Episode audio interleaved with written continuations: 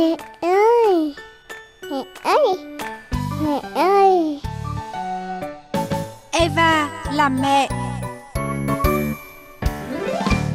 Xin chào các mẹ. Bố Tôm nghĩ thế nào nếu như mà con vào lớp 1 mà cô giáo bảo là con nghịch một cách khủng khiếp và không thể tập trung nào? À đương nhiên là tôi sẽ nghĩ là con thì mới vào lớp 1 chưa quen, bé nào mà chẳng thế. Đúng là cha mẹ thì thường nghĩ như thế, nhưng mà thực ra nếu những cái biểu hiện nghịch ngợm và giảm sự chú ý ở mức bất thường thì lại là một cái hội chứng cần được phát hiện và can thiệp cũng như là điều trị đấy bố Tôm ạ. Ôi, vậy thì làm thế nào để biết là trẻ nghịch bất thường?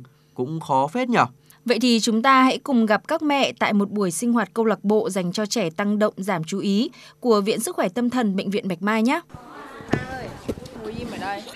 Một buổi sinh hoạt câu lạc bộ bệnh nhân tăng động giảm chú ý. Trong khi các bố mẹ chăm chú nghe các chuyên gia hướng dẫn kỹ năng can thiệp cho con, thì các bé vẫn nghịch ngợm và nói luôn miệng như không hề ở nơi xa lạ. Chị Nguyễn Thị Tuyến chia sẻ trong khi mắt vẫn để ý đến con trai, bé Ngọc Khang 4 tuổi đang chạy khắp phòng. Thế này nhà em là bắt đầu tập khoảng một tuổi biết đi ấy, rất là nghịch và chung là nói mà nghe như một trẻ bình thường thì không ạ. Trèo lên bàn này, trèo lên tủ này, nhảy xuống này, từ cầu thang rồi ôm rồi tụt xuống này, trông một đứa mà bằng trông cả lớp học luôn. Sao ruột không biết là con mình có vào nổi lớp 1 không? Hơn cả nỗi lo của chị Tuyến, chị Trần Thị Tiếp, bà mẹ tuổi ngũ tuần rớt nước mắt khi nghĩ đến tương lai của bé Sơn, cậu con trai 8 tuổi của chị. Mình ờ, nhiều tuổi rồi, mình không thể gọi là lo lắng cho nó được cái cuộc sống sau này. Thì cho lên lớp 1 thì các cô không nhận. Bình thường thì nó cứ luôn chân luôn tay này. Bé Sơn, bé Ngọc Khang và các bé khác đang tham gia trò chơi thi xếp hình tại buổi sinh hoạt. Đây cũng là một bài thực hành dành cho cha mẹ trong việc giúp con cải thiện khả năng tập trung. Nhiều điều đã vỡ ra sau những buổi sinh hoạt như thế này. Sinh con ra thì ai chẳng muốn con lành lặn và khỏe mạnh phải không nào? Thật là tội nghiệp cho các em bé này quá. Trông một em bé mà bằng trông cả lớp thì quả thật là vất vả cho các bố mẹ. Nhưng mà trứng này ấy thì có giống trứng tự kỷ không hả mẹ Tép? Đây là câu hỏi mà tôi nghĩ là rất nhiều mẹ cũng đang muốn được giải đáp. Chúng ta sẽ cùng nghe phân tích của thạc sĩ bác sĩ Lê Công Thiện, Phó trưởng Bộ môn Tâm thần Đại học Y Hà Nội, trưởng phòng trẻ em và vị thành niên Viện Sức khỏe Tâm thần Bệnh viện Bạch Mai qua cuộc trao đổi với phóng viên chương trình. Bác sĩ có thể cho biết là cái hội chứng mà tăng động giảm chú ý ở trẻ em ấy thì trước hết nó là gì ạ? thì là một cái rối loạn rất là thường gặp 3 đến 5% ở các cái trẻ đi học. Và hội chứng này thì nó biểu hiện nó rất là giống như cái tên của hội chứng đó thôi. Đứa trẻ nó có cái biểu hiện là tăng hoạt động, hiếu động rồi nghịch ngợm thường xuyên, luôn chân luôn tay. Cái nhóm triệu chứng thứ hai là biểu hiện một cái triệu chứng của giảm chú ý. Khi mình nói chuyện thì nó ít để ý người xung quanh, ít tiếp xúc bằng mắt hay quên các công việc hàng ngày. Vậy thì cái hội chứng tăng động giảm chú ý ở trẻ em thì nó có liên quan gì đến chứng tự kỷ hay không? Và có thể phân biệt thế nào giữa hai cái hội chứng này? nó là hai cái rối loạn hoàn toàn khác nhau. Tuy nhiên thì nó có sự trùng lập ở một vài nhóm triệu chứng. Qua các nghiên cứu cho thấy là đôi khi thì có sự song hành, một đứa trẻ vẫn có thể vừa mắc tăng động giảm chú ý nhưng đồng thời có thể mắc thêm loạn phổ tự kỷ. Mình có thể phân biệt một cách nó rất là dễ dàng bằng như này. Cái biểu hiện của tăng động giảm chú ý là những cái triệu chứng mang tính chất là nó liên kết tương tác với bên ngoài nhiều hơn. Còn tự kỷ thì thường là đứa trẻ nó sẽ rút lui vào bên trong của bạn ấy. Thì một đứa trẻ tăng động giảm chú ý thì nghịch ngợm nhiều. Còn đứa trẻ tự kỷ thì không mà nó lại ngồi một chỗ đặc biệt là ít tiếp xúc bằng mắt. Ừ, vậy thì cha mẹ có thể nghĩ đến con mình bị cái hội chứng ờ, tăng động giảm chú ý dựa trên những cái dấu hiệu như thế nào ạ? Như vậy cháu cứ cử động chân tay liên tục và không thể ngồi yên được hay rời khỏi chỗ trong lớp vào trong những tình huống cần phải ngồi yên hoặc là cháu hay chạy loanh quanh neo trèo quá mức Đấy, hoặc là gây ồn ào trong các hoạt động giải trí hoặc ở nhà hoặc đến một cái phòng nơi lạ lắm mà cháu vẫn có những biểu hiện như trên thì mình có thể tạm nghĩ đến là cháu có biểu hiện của tăng động. Đồng thời kèm theo cháu sẽ có những biểu hiện của các triệu chứng kiểu như thế này. Ví dụ cháu hay buột miệng trả lời các câu hỏi khi mà có khi mình chưa chưa hỏi xong hoặc là các bạn ấy không chịu xếp hàng đến trong các trò chơi rồi hay là đặc biệt hay có triệu chứng là ngắt lời. Cái nhóm triệu chứng thứ hai là các triệu chứng của giảm chú ý các cháu không thể duy trì chú ý trong các công việc hoặc là trong cái giải trí ví dụ nó xem tivi nó chỉ xem được một chút xong lại bỏ.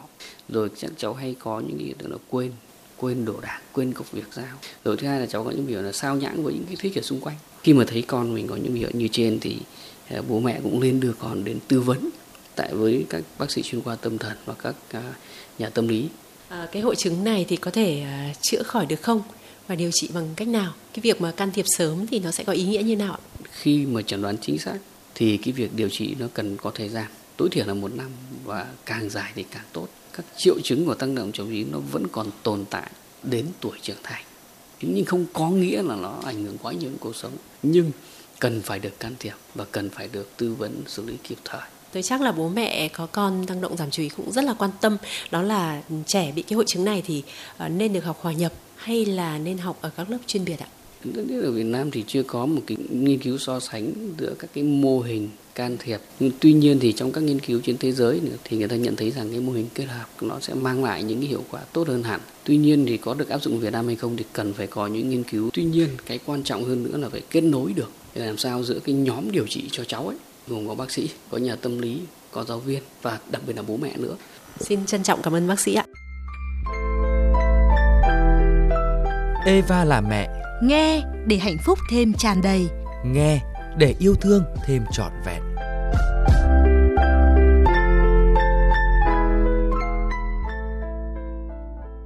Như vậy là nếu phát hiện sớm thì việc can thiệp điều trị cho trẻ tăng động giảm chú ý sẽ hiệu quả hơn đấy.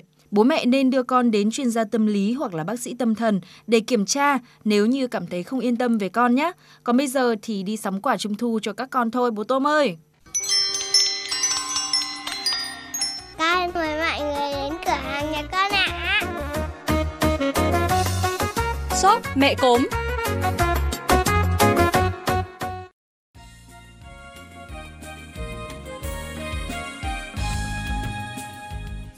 Chiếc đèn ông sao sao năm cánh tươi màu. Ôi ôi, nghe giai điệu này đã thấy trộn rộn quá rồi mẹ cốm ơi Ừ, chào hai bạn. Cứ nhìn thấy chiếc đèn ông sao lại nhớ tuổi thơ của chúng mình đấy nhở? Ôi rồi giờ này á, mà được đi dạo phố ngắm đèn ông sao thì á, tuyệt quá rồi ấy Thế thì còn chần chừ gì nữa mà không xuống phố? Tôi sẽ dẫn đường.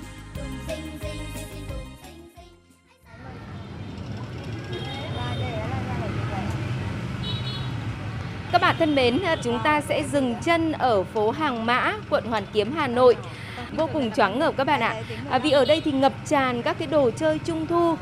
Qua quan sát ban đầu thì tôi có cảm giác là xu hướng đồ chơi năm nay thiên nhiều về truyền thống và những sản phẩm trong nước. À, bây giờ thì chúng ta cùng trò chuyện với một chị bán hàng xem thế nào ạ. Năm nay thì hầu như là các trường, các cơ sở là đều lấy cái đồ hàng Việt Nam với lại hàng ờ, chất giấy, chất bìa nó dễ tiêu thụ chứ là các cái hàng nhựa là người ta không lấy. Nói chung là cũng có nhưng mà rất ít. Vâng thưa các bạn, đèn ông sao là mặt hàng không thể thiếu. Vì vậy đây có thể nói là một cái sản phẩm được bày bán nhiều nhất. Giá phổ biến là từ 15 đến 30 nghìn đồng một chiếc. Ờ, ngoài ra thì đèn lồng cũng có rất nhiều loại và kiểu dáng như là hình bông hoa hay là hình con thuyền, những hình con vật. Đèn lồng thì được làm bằng rất nhiều những cái chất liệu như là tre hoặc là sắt hay là giấy hoặc là vải. À, đáng chú ý là năm nay thì có nhiều loại đèn lồng có những cái cải tiến đã được lắp nhạc. Theo quan sát của tôi thì đầu lân sư tử cũng được làm chủ yếu là bằng giấy với các chi tiết rất là tỉ mỉ và cầu kỳ, có cả lắp đèn để tạo ánh sáng cho bộ phận mắt. À, nhưng các bạn thân mến, có lẽ với các gia đình khi đến với cả phố đồ chơi này thì ngoài việc mua đồ chơi trung thu ra thì còn có nhiều cảm xúc khác nữa. Chúng ta cùng nghe mọi người chia sẻ. Nhà em thì chúng nó cứ thích gì thì em mua thôi Tại vì hôm trước mua cái đầu sư tử bé thôi Hôm nay lại đòi mua đầu sư tử to hơn Thì hôm nay lại mua đầu sư tử to hơn Các bé hay xem ở trên tivi Thì ờ, thấy kiểu các ờ, chú các anh hay múa lân ấy, Thì bé thích cái đầu múa lân Nên Nói chung là cũng vui cũng đông Mọi người đã đi mua sớm rồi. Bà sắm cái sư tử cho cháu gái. Khi vui, đẹp Đất nước mỗi ngày một tốt lên. Nói chung là năm nay là cảm thấy nó văn minh hơn. Ví dụ cái sư tử này là cái dân gian rồi. À, vâng, đồ chơi truyền thống trong nước được sản xuất chủ yếu là từ gỗ, tre và giấy nên có tính an toàn rất là cao, đồng thời cũng rất là gần gũi với văn hóa người Việt Nam. Thế nên đừng chần chừ nữa mà chúng ta hãy lựa chọn cho mình những sản phẩm made in Việt Nam cho con và cho cả bố mẹ nữa, phải không các bạn?